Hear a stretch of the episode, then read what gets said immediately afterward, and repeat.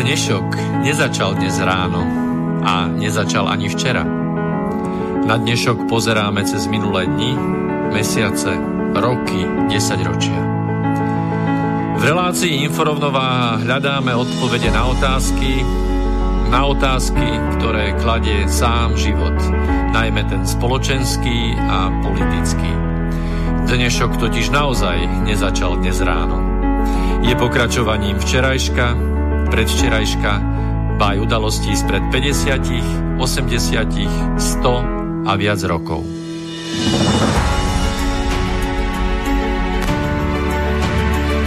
Rovnováhu potrebujeme vždy, všetci a všade. Je preto veľmi podstatné, či sa k nej blížime, alebo sa od nej vzdialujeme. Všetko totiž súvisí so všetkým. Počúvate reláciu Inforovnováha.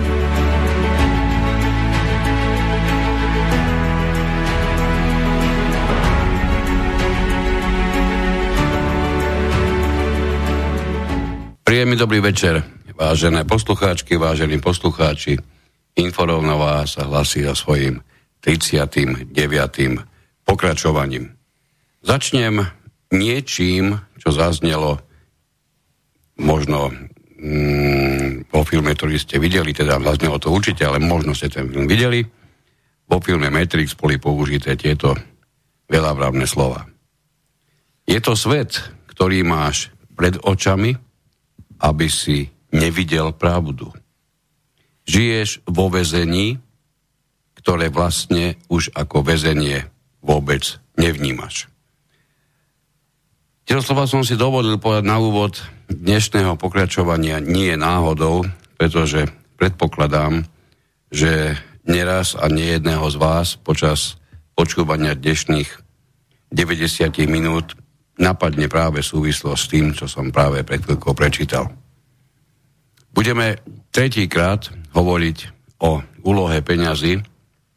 Tretíkrát sa chceme zamyslieť nad tým, čo všetko peniaze dokážu, čo znamenajú, kde sa berú, ako sa vytvárajú a čo sa všetko, všetko kvôli ním na tomto svete deje. Dovolil by som si to najzásadnejšie povedať ešte z tých predchádzajúcich dvoch vysielaní a upozorniť na niektoré, naozaj málo ich bude, niektoré roky, ktoré sú pri vývoji dnešného peňažníctva dôležité a to je určite rok 1776, kedy sa datuje začiatok moderného bankovníctva. Už vtedy E, sa prijal pomer medzi peniazmi, ktoré boli ako platidlo vymyslené, ako obeživo, ako poukážka na to, že máte nejaký obsah niečoho uložený v banke, tak týchto papierikov, nazvime to zatiaľ takto, bolo, bolo umožnené byť dvojnásobne väčšie množstvo ako bolo množstvo toho zlata uloženého v tej ktorej konkrétnej banke, pričom tieto papieriky mali to uložené zlato prakticky reprezentovať. Čiže systém 2 ku 1. A od tohoto roku, ktorý som spomenul, 1776, sa Svetové bankovníctvo 200 rokov urputne snažilo odstrániť úlohu zlata z celého peňažného systému a môžeme dopredu povedať, že po tých 200 rokoch sa to skutočne podarilo. To, či to je v náš prospech, alebo v koho je to prospech, čo to všetko pre nás znamená, to je presne to, o čom by sme dnes spolu s mojim kolegom Petrom Luknárom chceli hovoriť. Vítaj, ahoj. Ahojte a takisto s mojim kolegom Miroslavom Kantnerom, zároveň aj od Mixpultu. Dobrý večer. No, možno, že ste počuli, a určite ste počuli nie náhodou, veľakrát omielaný a spomenutý výraz alebo spojenie slov klasický zlatý štandard. E, tento je najčastejšie spomínaný alebo uvádzaný v rôznych prameňoch so začiatkom roku, v roku 1871 a ukončením roku 1914. Bol to e, záväzok krajín zafixovať svoju vlastnú domácu menu v pomere k určitému množstvu zlata. Preto zlatý, klasický zlatý štandard. Alebo striebra. Samozrejme, ale pojem klasický strieborný štandard, priznám sa, ja som nezachytil, a tak je možné, že niečo existuje takéto. Zatiaľ som sa tomu nedostal. Ekvivalent bol, áno, zla, zlatú ak striebru. Hej. Dobre. E, čiže inak povedané, na to, aby ste mali v rukách vôbec nejaké potvrdenky o tom, že vlastníte nejaké peniaze, ste v tých úplných začiatkoch museli prísť do banky a vložiť svoju vlastnú kôpku, či už zlata, alebo striebra, alebo niečoho, ako si hovoril teraz, drahých kameňov, aby ste sa vôbec k takémuto platidlu mohli dostať. Ten stav, ktorý je dnes, by sme povedali, že je ako výsledok mimoriadnej finančnej revolúcie, pretože dnes do banky nechodíme so žiadnym zlatom. No je to také vyvážené, lebo donesieš papiere a oni ti dajú potom zase papiere. Mm-hmm. Kedy si v bankách boli naše hrudy zlata, dnes v bankách je také obrovské množstvo peňazí, že keď si ideme pre tie vlastné, tak sme pri čo len trošičku vyššej sume povinní to oznámiť minimálne deň vopred, pri eš, ešte vyšších sumách 3 dní vopred. Takže my sme sa dostali až takto ďaleko. Prečo to tak je a prečo to nemôže byť inak, to je to, čo si dnes budeme rozoberať. Takže poďme na chvíľočku naspäť tomu, tomu zlatému štandardu. On, on ani nebol nejako, že by ho niekto umyselne vytvoril. On sa ako keby zrodil z bežnej potreby a hlavne, hlavne z toho, že zlato bolo prijaté ako niečo, čo dokáže byť pre tieto účely využiteľné, pretože dlhodobo si dokázalo udržať vlastnú cenu, vlastnú hodnotu. Preto bolo dlho práve zlato považované za dôležitú súčasť celého menového, bankového, peňažného systému. To bolo obdobie, kedy mnoho aj európskych krajín menilo názvy svojich mien. Zachytili ste to, možno.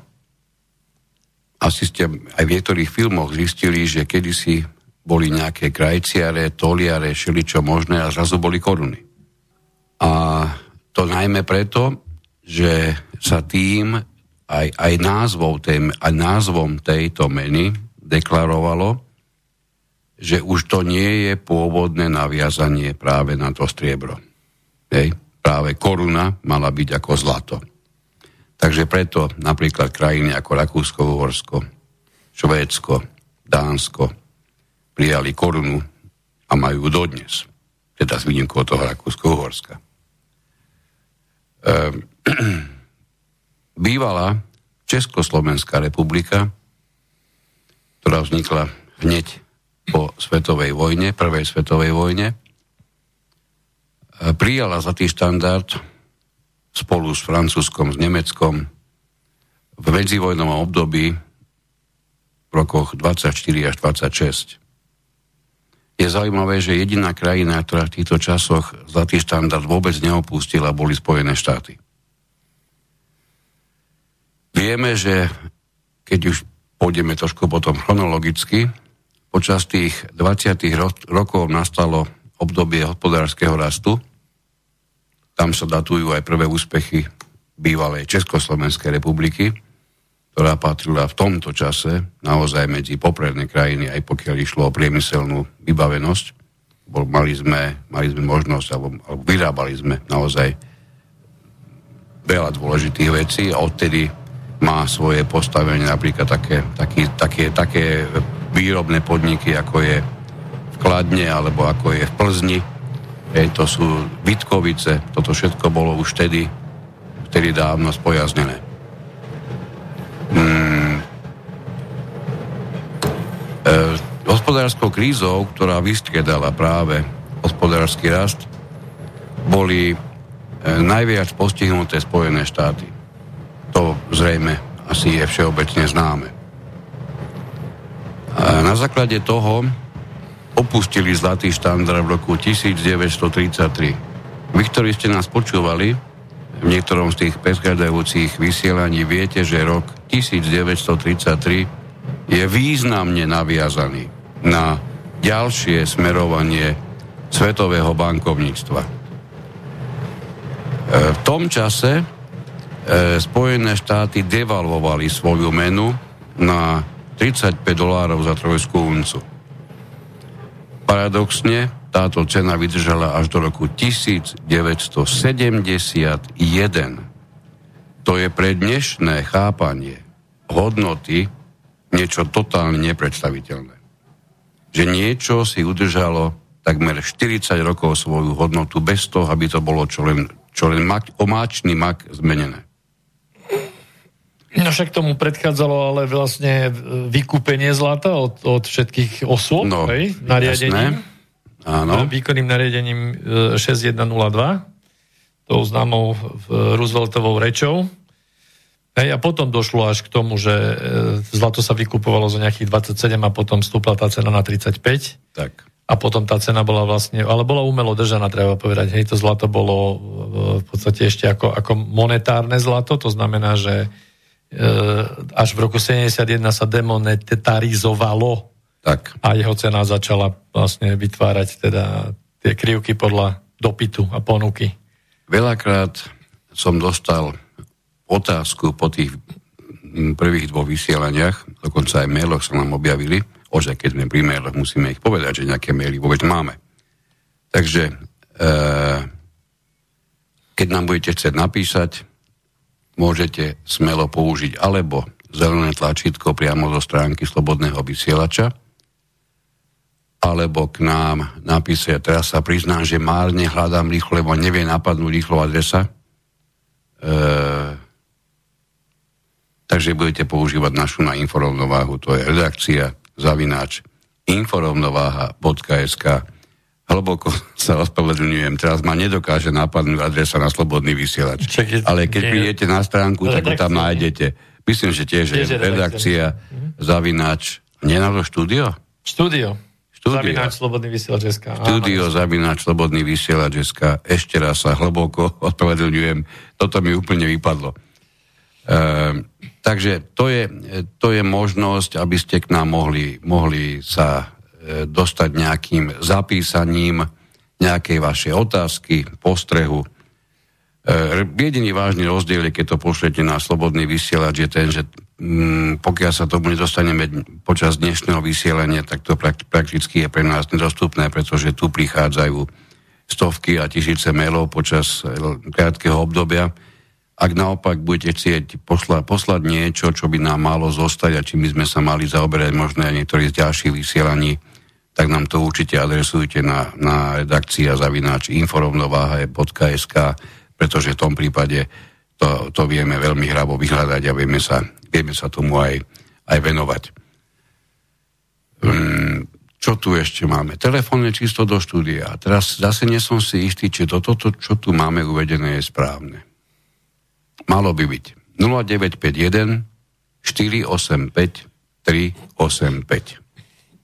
Čiže keď k nám budete chcieť zavolať, tak sa nám môžete na toto telefónne číslo do Bratislavského štúdia dovolať. Poprosím vás, ale nechajte nás trošku tú tému rozvinúť.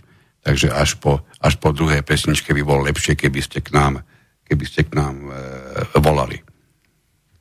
Takže keď sa vrátime e, od, k tomu, od čoho sme odišli, e, prvý, prvé, prvá prvé zrušenie vôbec toho, že sa bankovky môžu vymeniť za zlato, nastalo už počas prvej svetovej vojny.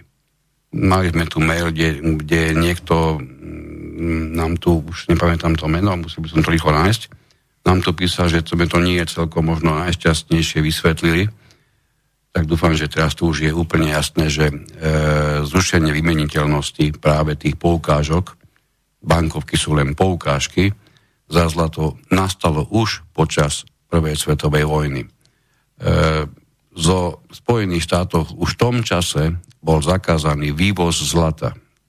Toto, toto sme tuším minule ani nespomínali. A čo je veľmi dôležité, e, to bol presne ten Rooseveltov e, výrok alebo Rooseveltovo nariadenie prezidentské Franklin Roosevelt v roku 1933 e, nariadením číslo 6102, to je najmä v Spojených štátoch mimoriadne, mimoriadne známe číslo nariadenia, e, nariadil zákaz držby zlatých mincí, držby zlatých tehál a dokonca aj certifikátov a nastala povinná, povinná vykupovacia doba, kedy toto, tieto zlat, toto zlato bolo povinné odozdať do Fedu. Poď následkom, ak tak nikto neurobí, bude musieť znášať 10 tisícovú pokutu v dolároch a plus jednoročné väzenie. Robilo sa to samozrejme najmä z toho dôvodu, že tu bola istá snaha obnoviť zlatý štandard, akurát, že, že naozaj tá depresia v 30. rokoch už spôsobila definitívny pád zlatého štandardu a prechod už len k papierovým peniazom, ktoré prakticky už tu začalo byť, začali byť situácii, že sa pripravovala etapa, kedy vydávané peniaze nebudú kryté zlatom.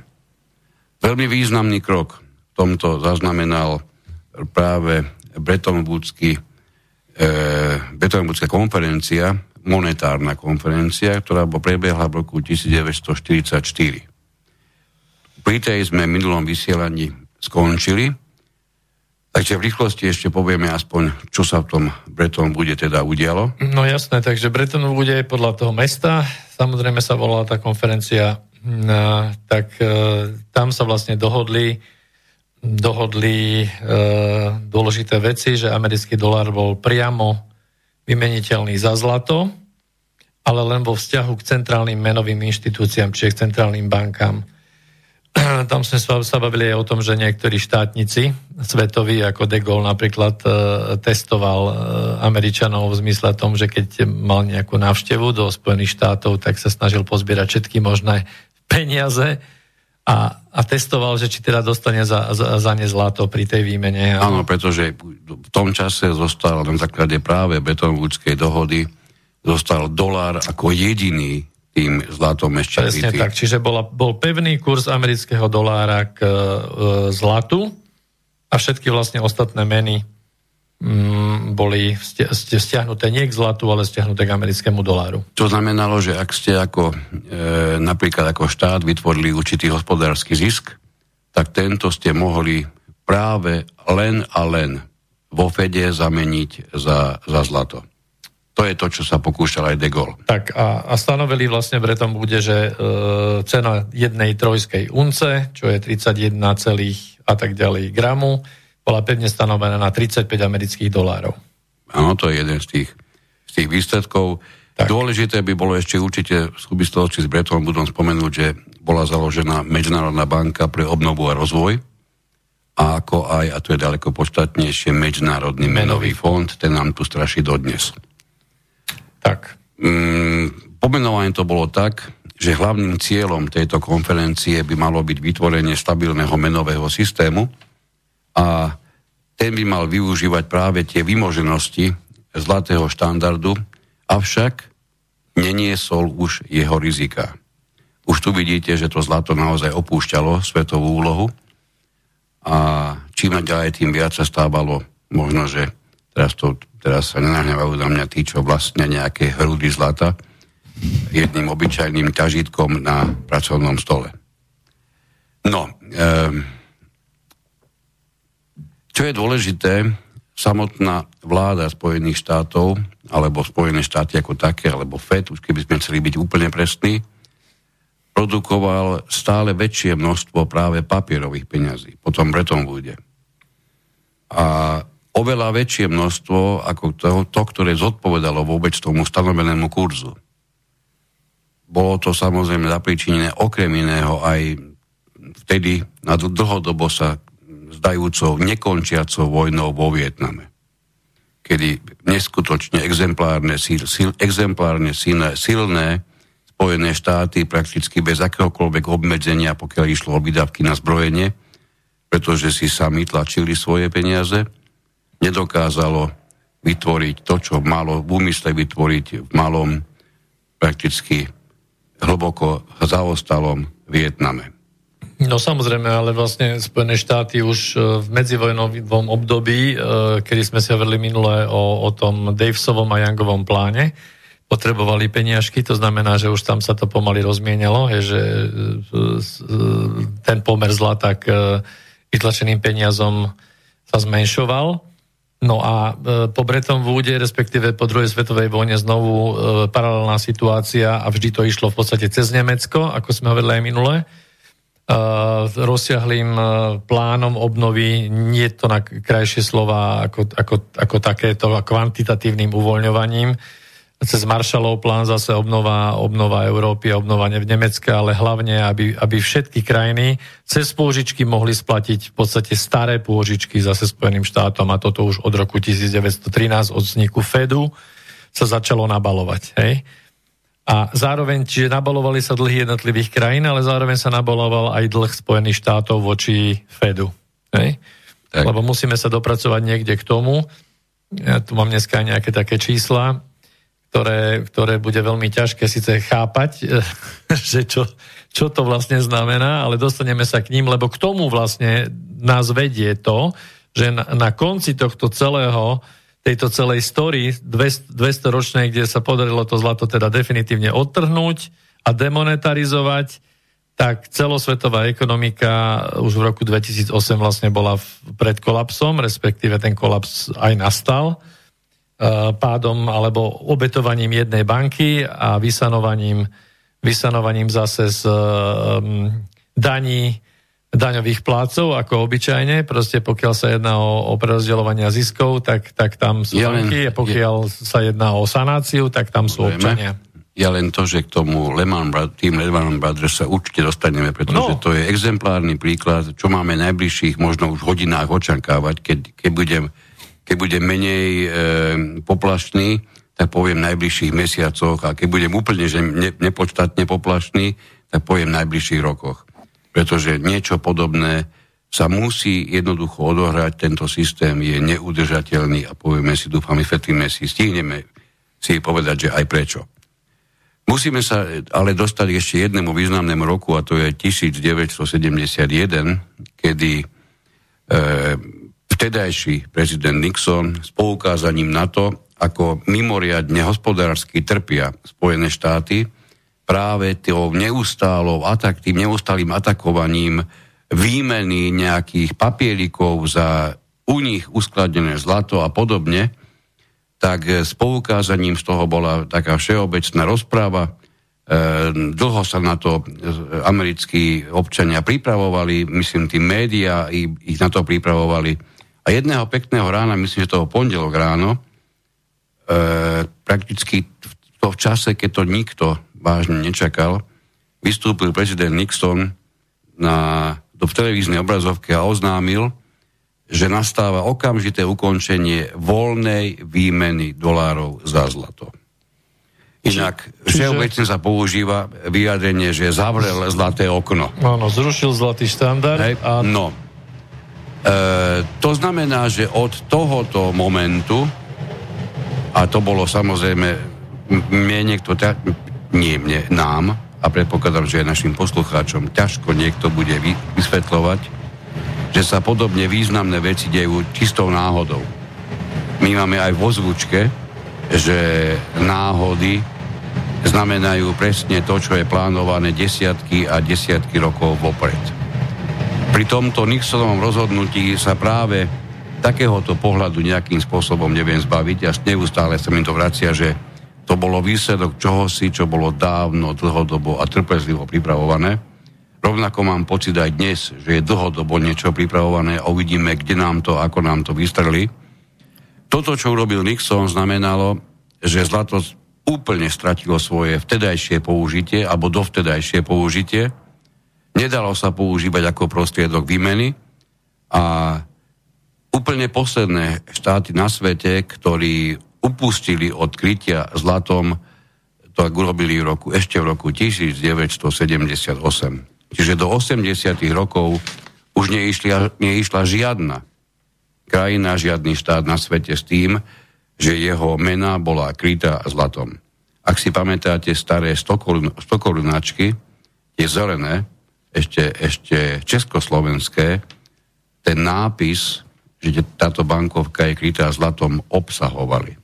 To boli dôsledky uh, bretonvúdského systému. Hej? Čiže, iste. čiže to, ak, ako bretonvúdsky systém nastavil fungovanie celosvetovej ekonomiky a postavenie Spojených štátov v rámci nej, a to, ako sa vyvíjala vlastne obchodná bilancia a deficit platobnej bilancie v Spojených štátoch, že, že bol rastúci deficit, hej, a bola, bolo to jednoducho neudržateľné v tom pomere toho zlata k doláru.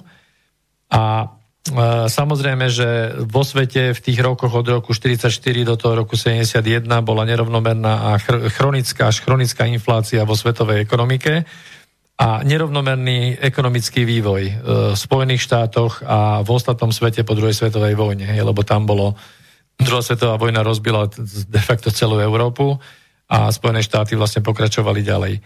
No a ďalej e, ešte to zapričinili chronické deficity platobných bilancií aj ostatných štátov uh, oproti USA. No a samozrejme uh, čo je prekvapivé možno pre niektorých, ale ten nástup e, nemeckej ekonomiky alebo európskych ekonomík a v podstate aj po vojne potom aj japonskej, lebo tam jednoducho napriek tomu, že Japonsko bolo šílene zadlžené, ale dokázalo v podstate sa stať technologickým tigrom, a, tak e, dôsledok toho Bretton Woodu bol aj pokles konkurencie schopnosti americkej ekonomiky, čiže museli to nejakým spôsobom začať sanovať.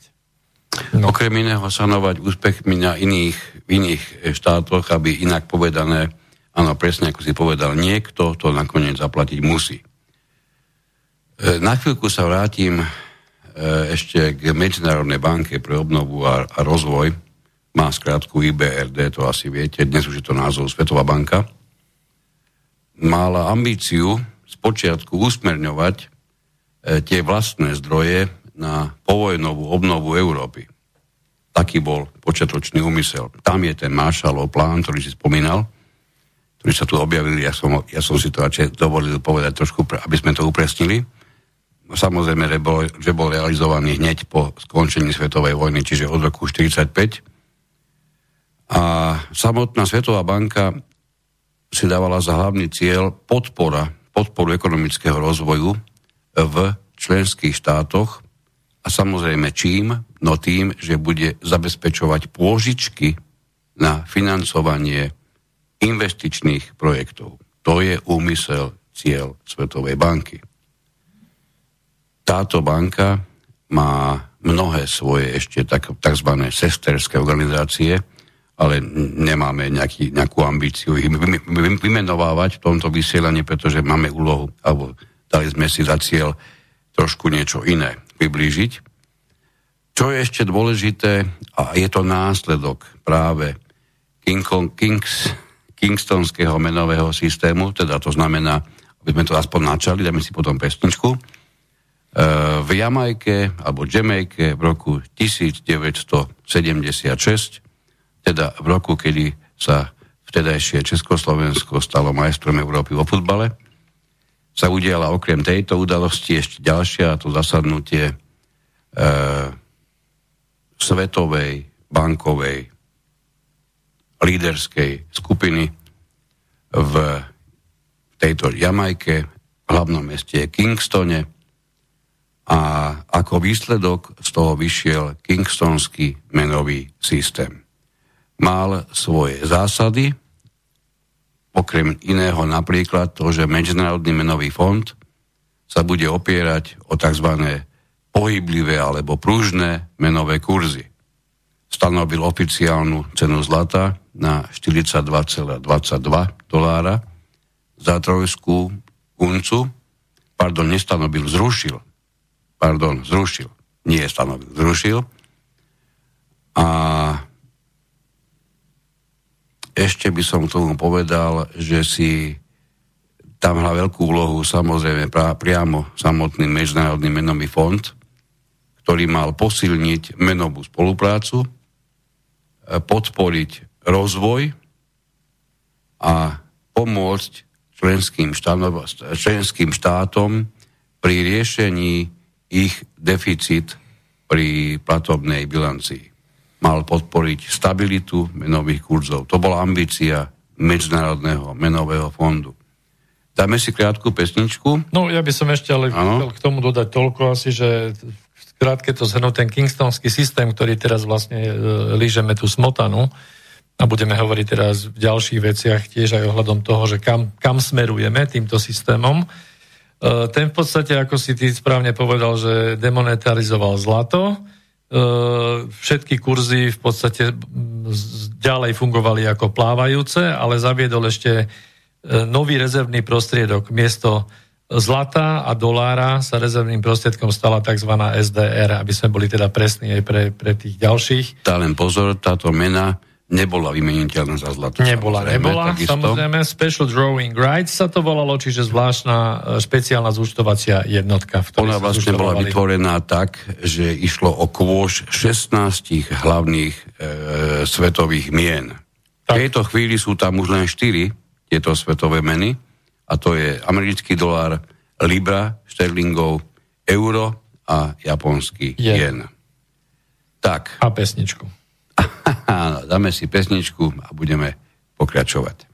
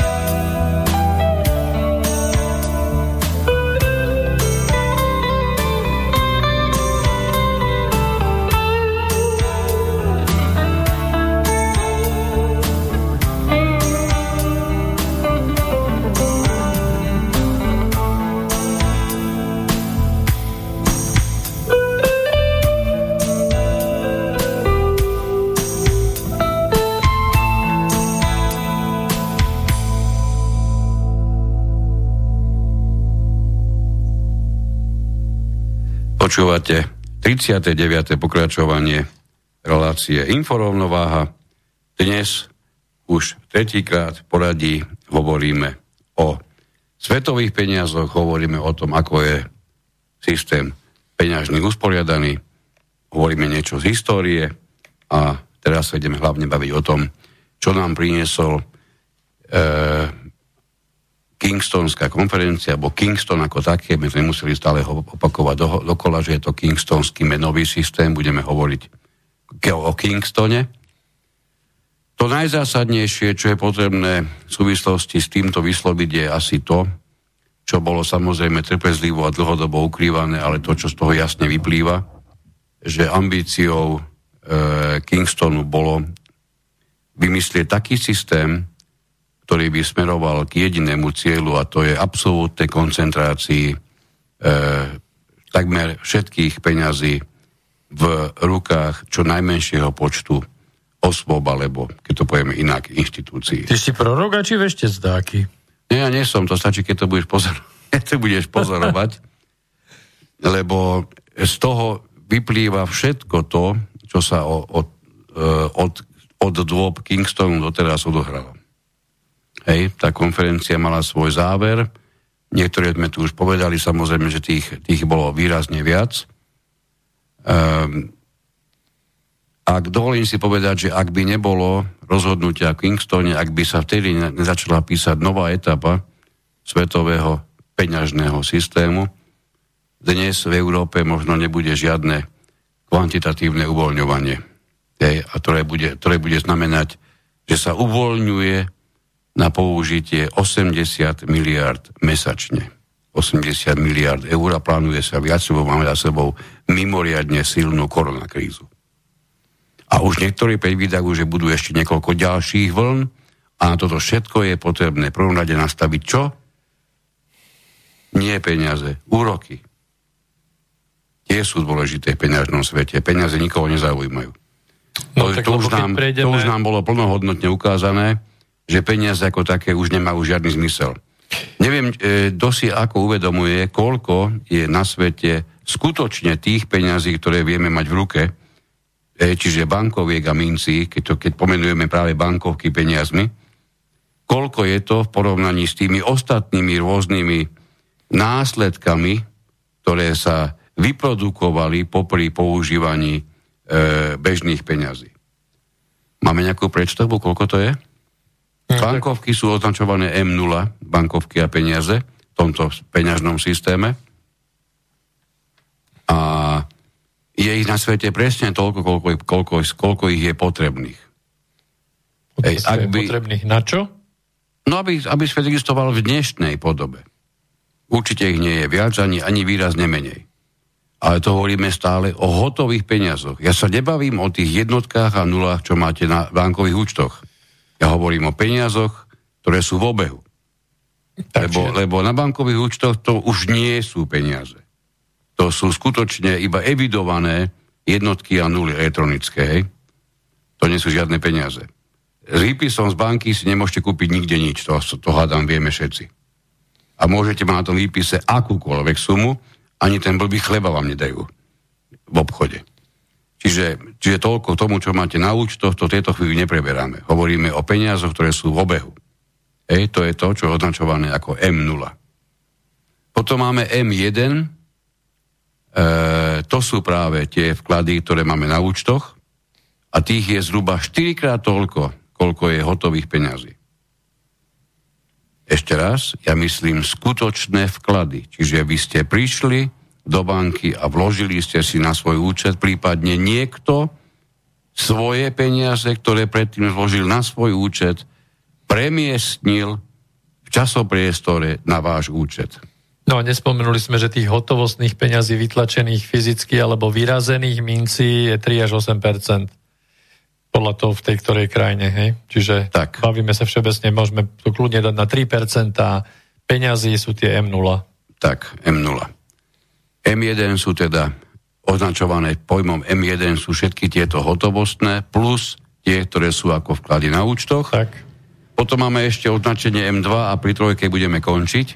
M2 znamená komplet celá M1, to znamená hotovostné peniaze a peniaze na účtoch ako vklady, plus tie vklady, ktoré sú na terminovaných účtoch a s, s tým, že sú maximálne do dvoch rokov, tých je zhruba 5 krát toľko, ako je, ako je bežného obeživa, čiže tých peňazí, ktoré vieme chytiť. A potom už máme iba označenie M3, to je samozrejme celá M, prechádzajúca M2 plus tzv. tie dlhé peniaze, to môžu byť rôzne akcie, rôzne fondy, bondy, pán Bambo vie, čo sa všetko dá ešte po tento výraz e, umiestniť. Dôležité na tom je to, že tieto M1, M2 a M3 úvodzovká poviem peniaze, nikto ako platidlo neakceptuje a nikde.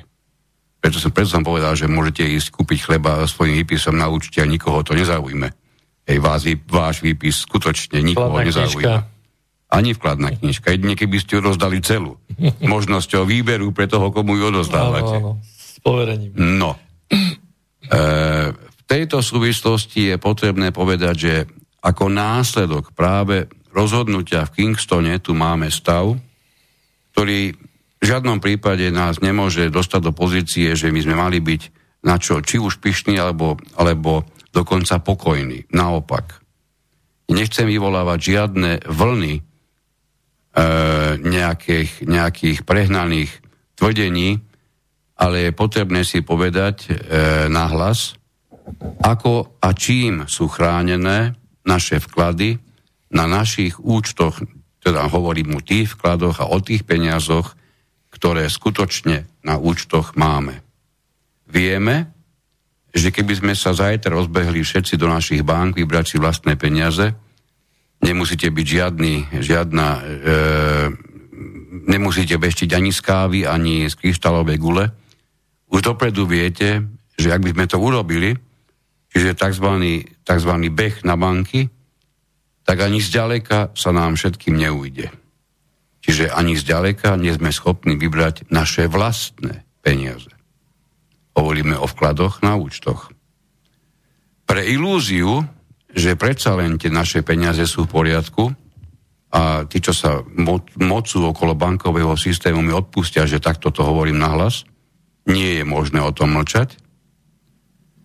Tí sa spoliehajú možno na fond vytvorený práve na ochranu vkladov. On sa tak aj volá, Fond na ochranu vkladu. E, vieš, aké, akými peniazmi disponuje tento fond? Žiadnymi. Prakticky žiadnymi. tak sa musím nahlas pýtať, na ktorého otca vlastne vznikol. No, ale, ale... no na potrebu ilúzie, no, pretože skôr, nič, o nič nemôže ísť. Skôr by som sa skúsil zamerať na to, že my, my tu stále aj popisujeme vlastne určitý vzťah monetárneho systému k politike, alebo politikum a peniaze. Ja by, som tých, ja by som tých politikov začal fackať až o chvíľu, o chvíľu lebo k tomu lebo... určite prídeme. Lebo, lebo tu si treba uvedomiť, že peniaze máte uložené uh, v súkromnej banke, súkromnej inštitúcii. Štátna banka neexistuje? Neexistuje dnes už štátna banka v podstate a Uh, no existujú nejak, nejaké uh, akcionárske banky štátne, treba v Nemecku štátny podiel je v niektorých bankách, ale tu u nás neexistuje nič A to hovoríš o podieli, nie o čistej štátnej nie banke. Nie o čistej štátnej banke. A teraz sa bavíme o tom, že, že keď tá banka skrachuje, tak, tak štát má nejaký, mal by mať nejaký rezervný fond, ktorým by, by mal vyplácať tie škody vám, vkladateľom, nám. ktorí máte tie peniaze, nám, z, a z koho hmm. peňazí? Vlastne z našich peňazí. Dobre. Spoločných peniazí. Aby sme túto ilúziu mohli definitívne z našich hlav vypudiť, pozrime sa na to, akými peniazmi disponujú naše banky, teda, pardon, oni disponujú nimi, oni ich akože majú tejto chvíli, pretože my sme ich tam dobrovoľne odnesli, tak hovorí sa, že ich je niečo viac ako 30 miliard eur. Máme my ako občania v bankách. Ja neviem, do akej miery sa orientuje kto v tých veľkých číslach, ale 30 miliard je viac ako dvojnásobok nášho ročného štátneho príjmu. Čiže ja nesom ochotný uveriť tomu, že 30 miliard sa dá sanovať akýmkoľvek štátom. Rozhodne nie slovenským. Čiže ešte raz, keď je celkový štátny príjem niekde, alebo príjem štátu, štátny príjem, príjem štátu, alebo rozpočet, aby som to povedal ešte presnejšie, na úrovni niečo cez 15 miliard, zrejme to nebude stačiť na stanovanie 30 miliard v banke. No tam ale musíš brať do úvahy, že vklady e, sú kryté, v úvodzovkách kryté len do určitej výšky. Čiže, a... čiže keď tam má naložených veľa peňazí zo pár jedincov, možno, tak, že... tak nemajú to kryté, hej, ja do výšky 100 tisíc. Chápem, ja sa odpadľujem, ja som nepovedal jednu významnú vec. Hmm. Tými 30 miliardami o, e, do tých započítavame len súkromné vklady súkromných osôb, čiže nie podnikateľov, okay. nie štátne inštitúcie a tak ďalej a tak ďalej. To hovoríme čisto o občanoch, mm. aj keď som to slovo použil, zrejme to trošku v tom, čo som hovoril, zaniklo. Čiže to, to je vklad občanov na úrovni 30 miliard. Som si istý, že keď toto zarátame všetky podnikateľské účty, ktoré sú, a tých firiem tu je pomerne dosť, od takmer bezvýznamných až po obrovské, tak sa myslím, že dostaneme k ďaleko významnejšiemu číslu, zrejme k násobku toho, čo som teraz povedal. No ale keď sa tak zamyslíme nad tým 30 miliard je relatívne dosť veľa peňazí a že tak priemerný Slovák potom koľko, keď nás je 5 miliónov? Má uložených? No. Má vkladoch? To no. nejak, no. nejak tak. veľmi zaujímavé číslo vyšlo. Tak, no pretože my už dávno dôverujeme bankám veľmi ťažko by si našiel niekoho, to by ti povedal, že absolútne žiadnu dôveru nemá voči banke. A svoje peniaze pchá výhradne do pančuchy. Pričom celý bankový systém je postavený iba na dôvere. dôvere. Ak by nebola dôvera voči banke, ktorá ti, keď si si do nej v útorok vložil svojich zbytočných 100 tisíc eur, týchto 100 tisíc zbytočných eur aj pre banku ti platí o týždeň, ak by tu nebola táto ničím podložená dôvera, nikto z nás do žiadnej banky žiadne svoje peniaze nikdy neodnesie. Čiže toto všetko, najmä od čias Kingstonu, funguje na báze dôvery voči tomu systému. Tak. Otázne je, do akej miery je, je skutočne oprávnené tomu systému ako celku dôverovať. Poďme sa trošku pozrieť na to, aký bol okrem iného záver toho Kingstonu v súvislosti s požičiavaním peňazí pre samotné štáty. Uzavrelo sa, že nie je možné, aby centrálne banky akýmkoľvek spôsobom mohli požičiavať peniaze štátom. To sa nemôže diať. Prečo? Zrejme preto, ja teraz dedukujem, než by som to vedel, Zrejme preto, že by sa tam mohol dohodnúť príliš malý úrok. A dokonca možno aj žiadny. Preto je možné štátom obchodovať obvykle v forme dlhopisu a podobných, podobných vecí, ktorým rozumie naozaj už ozaj málo kto.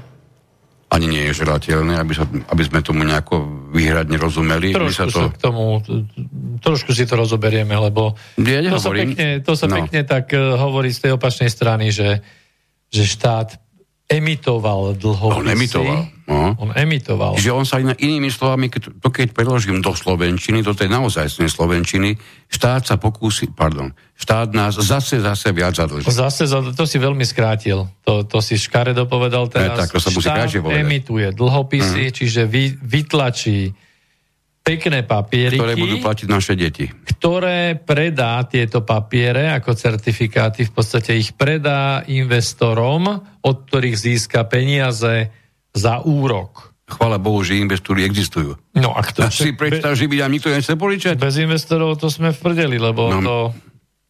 My ani diálnicu nikdy nepostavíme. Ale tu sme zase pri tom, že treba sa zamyslieť nad tým, že uh, od malých detí v škole, všade e, sa vtláča do hlav, že treba celý život študovať. Šporiť. Šporiť nie, potom až študovať treba, celý život treba pracovať, aby si mohol tie peniaze zarobiť. A potom teraz sa zamyslíme nad tým, že ale odkiaľ tie peniaze prichádzajú. Lebo prídeme k tomu, že vlastne oni sa vytvárajú. Ne? A vytvárajú no. sa trojakým spôsobom. No, dobre, to je dobrá téma. Chcel som k nej prísť, možno, možno o pár minút neskôr, ale no. dobre, keď si ju načal. Ja som bol zrozený, keď som túto otázku dal niektorým mojim známym, o ktorých viem, že majú veľmi slušné vzdelanie. Človek by logicky čakal, že výška vzdelania by mala mať určitý dopad aj na predstavy, keď už nepoviem rovno, že jasnú, jasné kontúry, aj na predstavy v takejto oblasti. Nemusela. Bol som hlboko zrozený a sklamaný, pretože môžeš, môžeš mať už takmer akúkoľvek školu na Slovensku, nikde sa toto dnes prakticky nevyučí. Nie len skalickú školu, hej? No tak tu už nemusíme vôbec. no. Čiže e, kde sa berú nové peniaze počas existencie kingstonského menového systému? No tak e, jedna, jedna z tých možností to sú tie M0 peniaze, kde štát v podstate, aby nebol v konflikte záujmov, tak zadá zákazku e, banke, ktorá emituje, áno. E, a tá dá zákazku dajme tomu štátnej raziarni, minciarni alebo tlačiarni peňazí, ktorá na základe prísnych predpisov v, v zhode samozrejme so zákonom o, o Európskom centrálnom bankovom systéme napojenom na ECB je príslušné množstvo peňazí určitú kvótu vytlačí. Hej? Čiže toto je jedna z možností. Pri tomto treba povedať, že keď sa tlačia papierové peniaze, napríklad 10 e, bankovku, teraz bavíme sa o dolárových bankovkách, viem, že tam sa vedlo o tom, že asi 3 centy stojí vytlačenie 10 dolárovej bankovky. Čiže 9,97 dolára je zisk v podstate toho, toho, kto si objednal túto zákazku. A samozrejme, že to sú určité peniaze, ktoré všeobecne sa používajú v systéme na, na sanovanie nejakých schodkov, výberu daní a tak ďalej. Čiže je to nejaký, nejaký príjem do, do štátnej kasy, ale, ale mizivý. Uh, to znamená, takto sa vlastne vyprodukujú tie peniaze, ktoré sú tie M0. Treba povedať to, že mm, mnoho ľudí, tak ako si ty povedal, má predstavu, že, že však samozrejme, že peniaze uh, vytvára, keď tak, vláda Rep- Slovenskej republiky, akože na, naše, naše pre nás, pre Slovenskú republiku vytvára slovenská vláda, nie? Prepač, toto hovoria dospelí ľudia s vysokoškolským vzdelaním, žiaľ Bohu mnohí. No lebo žiada má potrebu niečo vyfinancovať, no tak e, zavolá do Národnej banky a povie, prosím vás, pri, pripravte mi tak, také jedno, jeden malý taký vozík, s peniazmi, lebo potrebujeme financovať treba znovu nemocnicu. A Národná banka e, teda podľa príslušných tých uh-huh podľa zákona o Národnej banke, o ktorý si tu trošku tiež rozoberieme v krátkosti, tak e, zasalutuje a dovezie vláde vozík s peniazmi a vláda zafinancuje, nie? Tak to by to nemalo byť?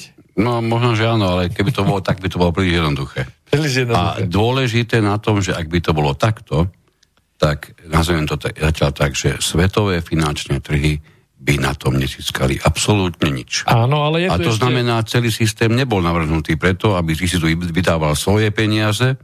Celý svetový, momentálny finančný systém je vymyslený na to, aby hlavne existoval úrok, pretože ten ako jediný je dôležitý. Úrok a inflácia, to sú dve, dve zárovkové, dva zárovkové nástroje pre tých hlavných držiteľov tohto menového systému celého.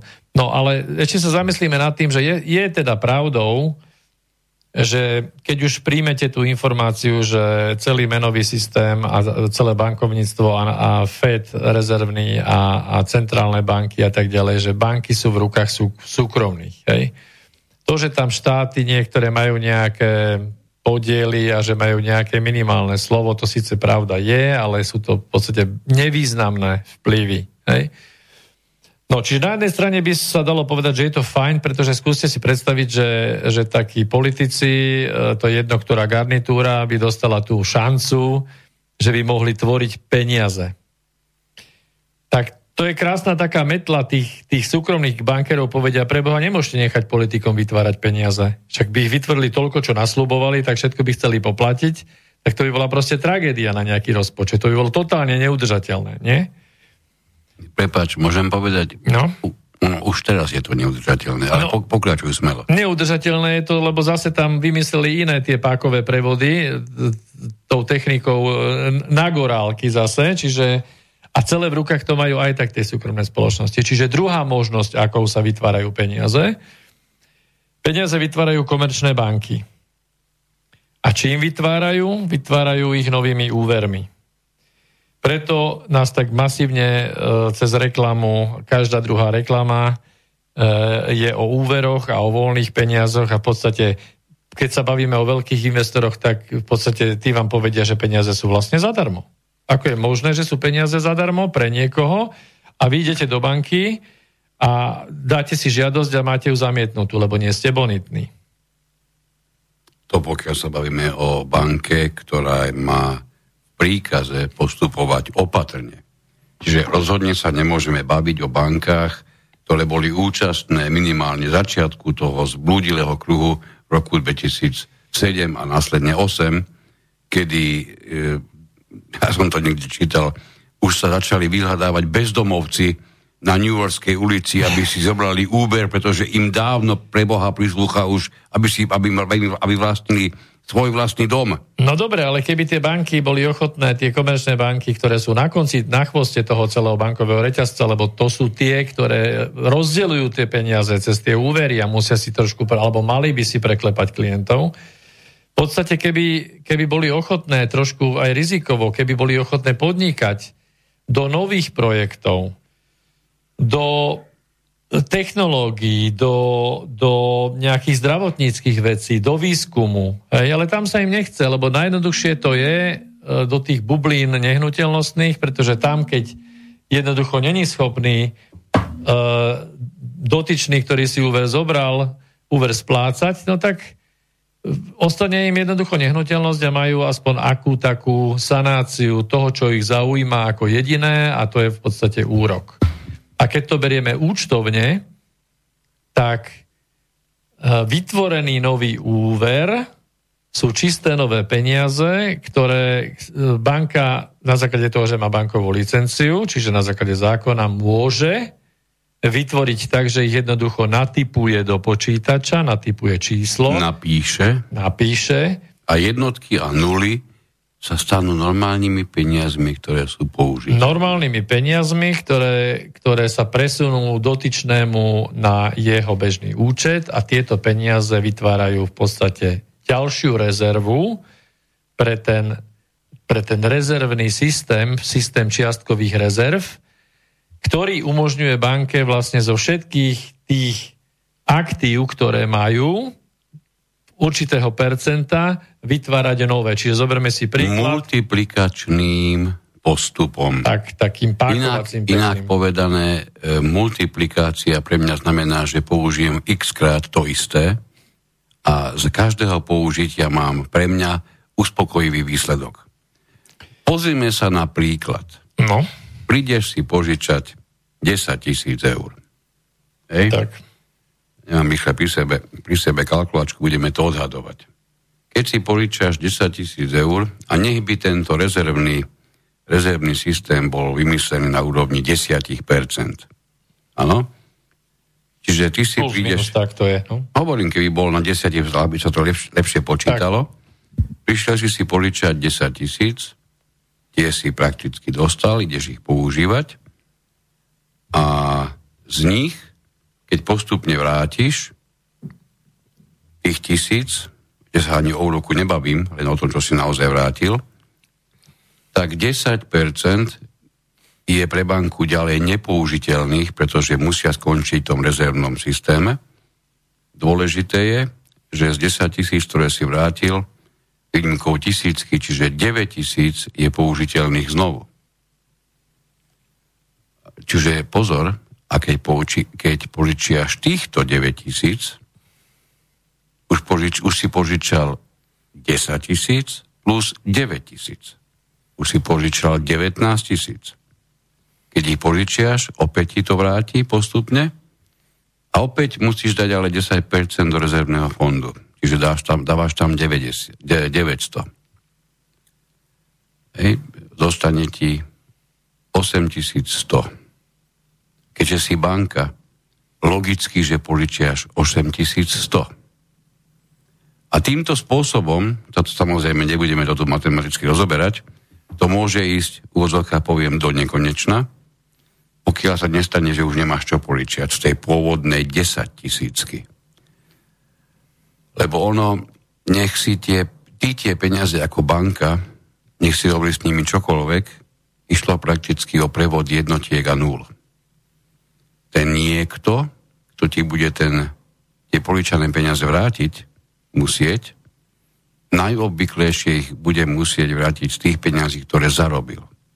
Čiže skutočne ich dokázal pretaviť v peniaze na základe nejakej svojej činnosti. Možno, nie, možno niekde niečo vyrába, možno niekde je niekde zamestnaný. Proste skutočnej hodnoty. Na rozdiel od banky, ktorá si vymyslela pôvodných 10 tisíc z ničoho, len preto, že na to má právo v zmysle zákona. Áno? takže prídeme mi k tomu, že pri 10 tisícovom rezervnom systéme vytvoríš postupne, keď to spočítame narýchlo, za nejaké štvrté, piaté, piaté požičanie už si na úrovni, že si vygeneroval nových 24 zhruba tisíc eur. Ďalších nových, tých neexistujúcich ani v obehu, ani v systéme, ani nikde. Ja pevne verím a dúfam, že tomuto, čo hovorím v tejto chvíli, sa dá nejako rozumieť. No, ja by som k tomu povedal určite ešte nasledovné, že peniaze, ktoré dostanete, ak máte schválenú hypotéku, nepochádzajú z vkladov vašich iných kolegov, spoluobčanov. Tie sú nepodstatné. Jednoducho nevychádzajú z toho. Banka vytvára peniaze v tej súvahe, vytvorí aktívum, keď to hovoríme o hypotéke alebo o požičke 10 tisíc, tak vytvorí si na základe dlžného úpisu dlžníka, vytvorí v účtovnice, proti, v účtovnice protihodnotu ako, ako aktívum, ktoré očakáva k vráteniu. A keď sa celý dlh splatí, samozrejme na tie peniaze ide úrok. Čiže keď sa reálne zamyslíte, tak, tak nič, čo tam nebolo, tam na nejaký čas vznikne ako protihodnota dlžník a, a veriteľ. A to je tá istina. Tá istina de facto s platením zmizne, zanikne. Zanikne v účtovníctve jedného aj druhého.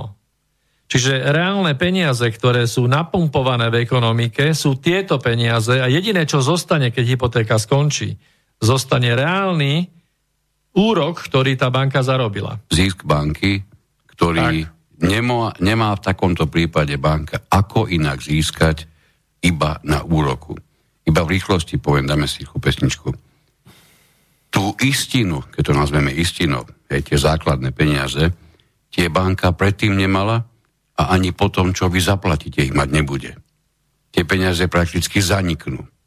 To, čo ale na svete zostane, to bude úrok ako zisk banky pôjdeme... Tej... Ale si musíme povedať, ako je možné, že tie peniaze, ktoré vlastne ani v obehu neboli, lebo ani ten úrok nebol v tom obehu, odkiaľ sa vzali, ale to po, po pesničke. Dáme si pesničku.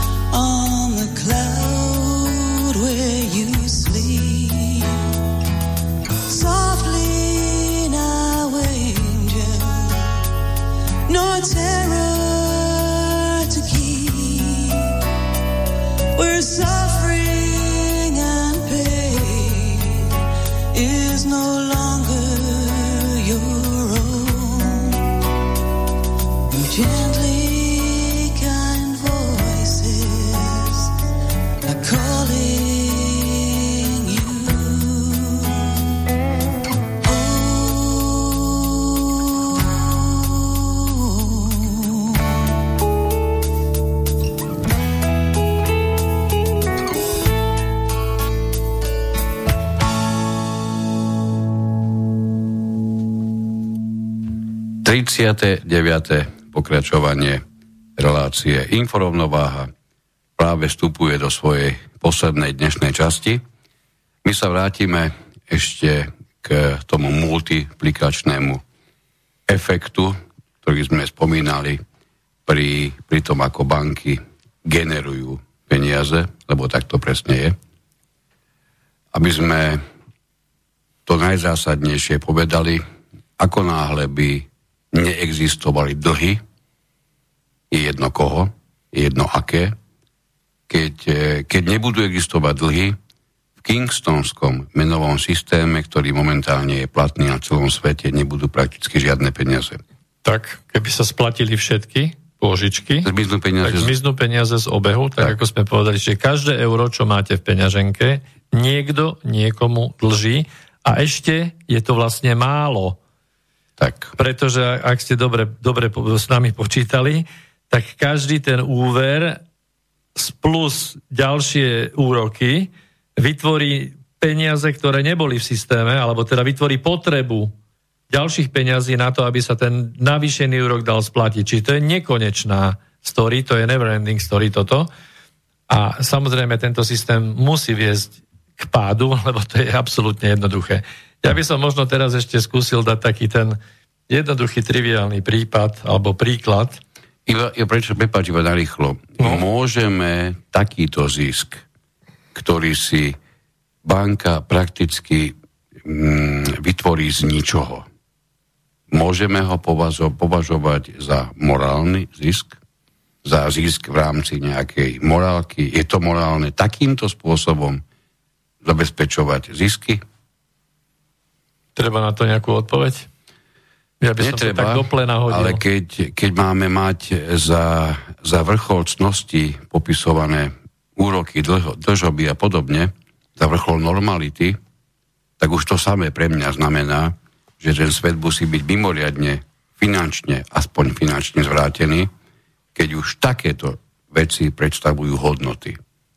Dostali sme sa do fázy, o ktorej sme hovorili už aj minule, keď si pozrieme dnes centrum prakticky akéhokoľvek trošičku významnejšieho mesta. Nájdite mi, povedzte mi, kde také mesto existuje. Kde na centrálnom nejakom námestí nevidíte jednu jedinú finančnú budovu. Už také niečo neexistuje. Alebo kde vidíš nejakú inú budovu okrem tých finančných. Dokonca už to je obrátené presne naopak. Dobre. E, máme tu dobrú otázku od Milana, že čo sa stane, keď všetky štáty splatia svoje dlhy. Mhm. To nehrozí, to ani nepripustí nikto. Na to, je, na to sú všetky tie organizácie. To je nemysliteľné. Práve pre chvíľku sme povedali, že ak by sa stalo, že všetky dlhy sa splatia, tak peniaze Zruší prakticky sa. prestanú existovať. Ano. Mimochodom, taký malý, už keď, už keď túto otázka prišla od vás, taká, taká maličkosť k tomu, čo sa Milan pýta, neviem do akej miery na to k tomu smeruje, že tento systém musí mať svoj koniec, pretože to je štandardná pyramidová hra, na konci niekto musí prehrať. My už samozrejme vieme, kto prehrá, pretože nikto iný ako bežný občan prehrať nemôže, pretože to ste už dávno určite počuli, že je tu, sú tu niektoré hlavne finančné inštitúcie, ktoré sú príliš veľké na to, aby, aby zbankrotovali alebo na to, aby láli.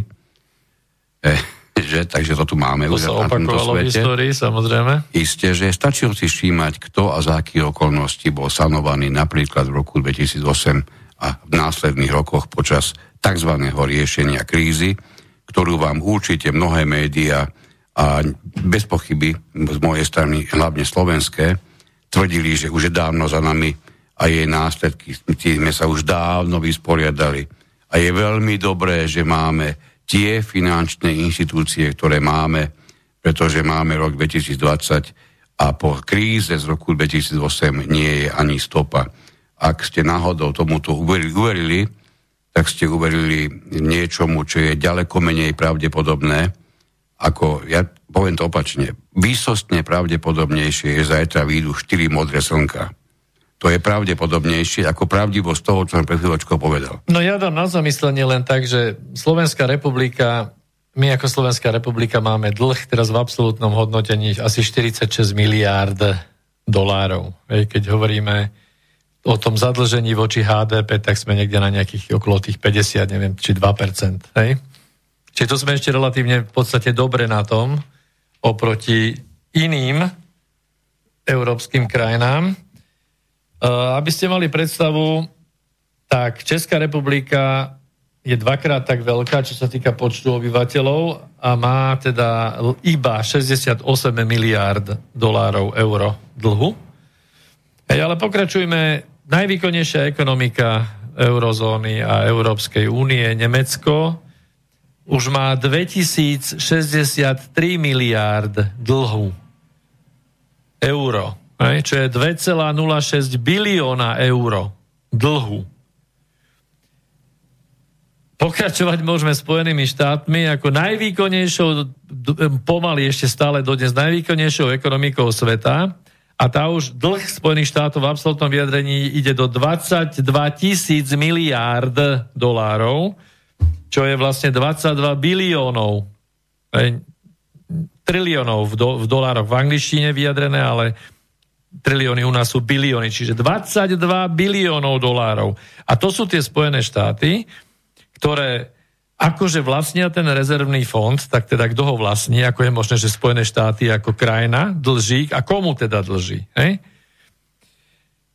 Tak mne sa tak zdá, keď pokračujeme to zlé Rusko, Ruská federácia, na to, aká je veľká, aj keď porovnáme e, Nemecko a porovnáme Ruskú federáciu, Nemecko má tých 2063 miliard dlhu, a Ruská federácia má 450 miliard dlhu. Čiže 5 krát menej. Pričom za posledný rok stiahli zhruba okolo 50 miliónov. Čiže, čiže ide, idú za posledné, posledné roky vlastne sa vyplácajú, idú, idú dole. Čo je samozrejme, že hrozba. Nakupujú zlato, čítanie Číny a zbavujú sa zahraničných dlhov. To znamená, že pre e, ciele svetového bankovníctva alebo svetovej elity, alebo peňažného systému, je úplne jedno, ako to nazveme, ich kroky sú mimoriadne nežiadúce. Sú, sú veľmi Práve nepríjemné. preto čítame, všade, kde sa hýbeme, to, ako je neskutočne potláčaná demokracia. Dobre si to všímame už dávno, museli byť mimoriadne naivní. Demokracia sa v zásade potláčala v najviac krajinách, ktoré ako si nemali záujem sa zúčastňovať tohoto celosvetového ožobračovania, Iba narýchlo poviem, Saddam Hussein napríklad ma rýchlo napadol. Irak, predtým, ešte, predtým ešte de Gaulle, ktorý ako jediný v histórii si dovolil zabezpečiť prvý a posledný audit Fedu v histórii. Tak. Už dlho nepobudol na tomto svete po tomto zabezpečení. No a samozrejme nemôžeme vynechávať osudy mnohých iných aj štátnikov typu Kennedy, napríklad, kde sa to, že zmizli zo sveta, neraz spája práve s tým, že svetovým elitám bankovým začali v tom systéme vážne prekážať. No ale krajiny, ktoré sa nepodrobili tomu medzinárodnému menovému tlaku a tomu celému systému, to bol presne Irak, e, bola to Severná Korea, bola to Kuba, Sýria. bola to Líbia a bol, bola to Venezuela napríklad, hej? Jasné. No, takže je to, je to celkom jednoducho čitateľné. No a teraz, keď ešte ideme do toho, že sme hovorili o tých peniazoch 0, 1, 2, 3 a ešte teraz ideme do tých finančných trhov, čo sú vlastne nafúknuté investície, tých peňazí, ktorými sa nič nedá kúpiť, ale akcie nejaké, nejakých technologických gigantov, hej, ktoré sú čistý virtuál, tie sa za to nakupovať dajú samozrejme a na tom sa dajú zarábať ďalšie peniaze, tak keď si zoberiete výkonnosť celej svetovej ekonomiky v tých dobrých časoch, tak vo finančných trhoch je vo vyjadrení, nebudem ani tie čísla hovoriť, štvornásobok peňazí, ako je schopná celosvetová ekonomika vyprodukovať. To znamená, že musíte sa zamyslieť sami, že zaprvé, ako je možné, že také peniaze vôbec existujú. Ako vznikol štvornásobok výkonu celosvetovej ekonomiky? Doviezli z Jupitera vagónmi? Peniazmi, čo sú na tých finančných trhoch. Hej, a tam sa robí s čistými nezmyslami a vytvárajú sa tam bubliny na bubliny, hej, cez tie rôzne typy fondov, a cez tie rôzne deriváty tých základných burs na finančných trhoch. Proste to je čisté, čisté pyramidové šialenstvo. Ale mnohí to môžu popísať ako mimoriadne funkčný menový systém. My sme sa práve dnes pokúšali vniesť do tohoto neraz mimoriadne často opakovaného a hlboko opakovaného presvedčenia niektorých e, tak trošku svetla. Dostali sme zaujímavý mail od Romana. Dobrý večer, prosím vás, prosím, prosím vás dokonca dvakrát. Zavolajte si do relácie Borisovho vlka. Buď to neprežijete vy, alebo vlk. Každopádne to bude masaker. Prosím, urobte to. Aj vlk si tie, aj oca celá. Tak. No, Nemyslím si, že by sme to neprežili a myslím si, že by sme určite dokázali, dokázali e, adekvátne reagovať na, na to, čo by od pána Vlka k nám prišlo a naopak som o tom takisto presvedčený, pretože aj jedni, aj druhý máme niečo za sebou. No, ja ešte v krátkosti predtým, než budeš, budeš potom tam viesť nejakú tú záverečnú e, vec, tak chcem ešte načrieť do toho, aby ste mali predstavu e, o tej celosvetovej situácii v rámci dlhu. Tak v rámci dlhy vyjadrené voči, voči hrubému domácemu produktu tej ktorej krajiny v percentách, áno? Spojené štáty, to je rok 2019. Spojené štáty 104,3% dlhu. Ne, to znamená, že majú, majú viac ako celý jednoročný HDP e, majú dlh. To znamená, že a HDP nevyjadruje príjmy. HDP vyjadruje mnohé ešte iné položky. Čiže to, to, je, to je v podstate nesplatiteľné. Hej? Japonsko 237,1%. Čína 50,6, Taliansko 132,2, Francúzsko 98,4, Veľká Británia 86,8, Nemecko 61,7, India 68, Brazília 87, Kanada 89, Španielsko 97, Belgicko 102, Holandsko 52, my sme ešte dobrí inač. Argentína 86, Singapur žralok technologicky tiež 113% zadlženie. Grécko 184. Hej? A čo ešte vyberiem? Portugalsko 120. No proste Európska únia na tom je úplne skvelé. Rakúsko 74 takmer percenta. Hej? Írsko 64. Švajčiarsko 48 pardon, 40,5. Polsko má okolo 50. Hej? Ruská federácia má na HDP len 14,6. Hej? Takže Toto, podstate... čo hovoríš teraz, skrýva na jednu nohu. No. A mnohí ekonomia by ti to rýchlo vysvetlili, uh-huh. že to tzv. HDP nie je nič, čo by, o čo by sa dalo definitívne oprieť, pretože to podlieha momentálnej snahe prikrášli to jedným či druhým smerom, už len preto, že napríklad na našom prípade vyslovujeme HDP ako hrubý domáci produkt a pritom Celý čas ekonómovia hovoria o hrubom domácom nie, nie produkte, ale príjme. No veď to som povedal, že to nie sú príjmy. To znamená, že situácia je ďaleko, ďaleko horšia. Tak. A to, ako je zmanipulovaný tento výpočet, to, to je v tej ktorej krajine svojsky urobené, čiže tie výsledky sú ešte horšie. Ale čo je určite zaujímavé aj pre poslucháčov, že E, medzi tie bohatšie krajiny určite by ste zaradili treba za, e, e, Spojené Arabské Emiráty. Ne? Lebo však vieme, že tam teda peniaze v podstate sú, prekvitajú, stavajú a tak ďalej budujú. Aj oni majú 19,1% zadlženie voči HDP. Čiže tá, tá nenávidená Ruská federácia je ešte lepšie na tom v rámci zadlženia ako, ako Spojené Arabské Emiráty. Ne? Samozrejme, že to je jeden z ukazovateľov. Ja teraz neporovnávam nejakú životnú úroveň Sádskej Arábii alebo v eh, Arabských Emirátov s eh, Ruskou federáciou. Ale v každom prípade myslím, že sú tu zaujímavé čísla. A poslednú vec, ktorú by som ja za mňa, ktorý by som sa chcel dotknúť, je, eh, je tá, tá úžasná tlačová konferencia, kde sa podpisovalo vlastne memorandum o spolupráce, o úplne novej, novej schéme medzi vládou Slovenskej republiky a Slovenskou bankovou asociáciou na čele s Talianom uh, Aleksandrom Rošom. Samozrejme, prečo by Slovenská banková asociácia nemala mať talianského uh, prezidenta. Ale my nemáme na to dostatok hodných ľudí, to pochop. Nemáme kádre. Nemáme. No. My musíme mať talianského takže, predstaviteľa Slovenskej takže, asociácie. Tak, keď sa vrátim k tomu, teda, tak tá tlačovka bola úžasná, samozrejme, že bola dlhá ako inak. Padali tam fantastické slovné spojenia, akože e, peniaze, ktoré boli v, v rámci tej, tej um, toho bankového odvodu, ktorý podotýkam zaviedlo, zaviedla nie Ficová vláda, ale vláda pani Radičovej po, to bolo ako riešenie stabilizácie bankového sektora na Slovensku po kríze v roku 2008 a zaviedla to vláda pani Radičovej. E, vláda Ficová jedna, druhá vlastne v tom pokračovali. No a teraz vlastne sa dohodli na tom, že, že mal, mal byť ten odvoz dvojnásobený, čiže zo, zo 150 miliónov eur ročne sa malo odložiť 300 e, miliónov ročne.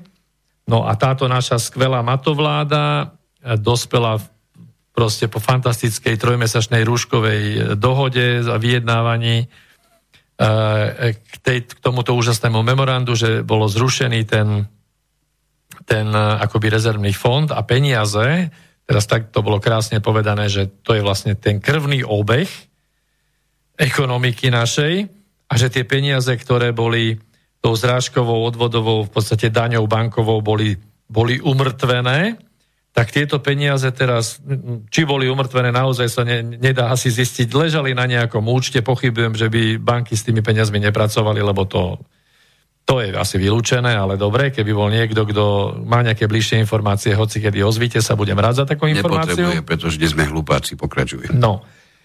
A takže tieto peniaze nám pán Matovič aj s pánom eh, Hegerom oznámili, že boli uvoľnené, a tým pádom vlastne banky mohli navýšiť svoje aktíva a tu už musíte spozornieť. Táto dohoda fantasticky prospie spoločenstvu, ktoré sa volá Slovenská republika, a to spoločenstvo je to spoločenstvo občanov Slovenskej republiky a firiem a, a, a všetkých, tak toto pán Matovič povedal. A prinesie nám to tú krv do tých žíl v podobe peňazí pre občanov a firmy. Takže keby som sedel ako taký debilko za televízorom a počúvam, tak sa rozpustím v tej mane, ktorá na mňa padá z hora, pretože si myslím, že už sa iba potrebujem opýtať, keby som bol na mieste tých redaktorov, ktorí boli na tej tlačovke, že kedy prosím pekne vám môžem nadiktovať číslo účtu, kde mi pošlete z tých peňazí tú manu teda na môj účet tiež a spoluobčanom. Za to, čo ste mi zakázali zarábať. Tak, napríklad. napríklad. No.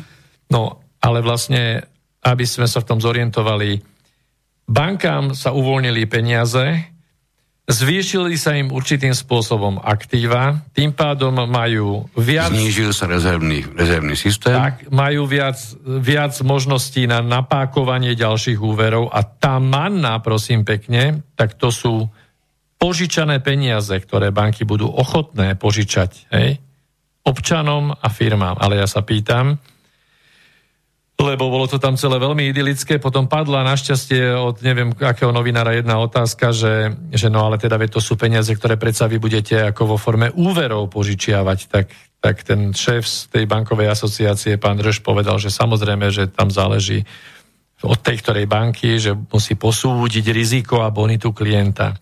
Čiže v období, kedy sme klakli, neexistujúcou pandémiou slovenskú ekonomiku za 3 mesiace na, na kolená, kde vzrástla nezamestnanosť a ešte len porastie.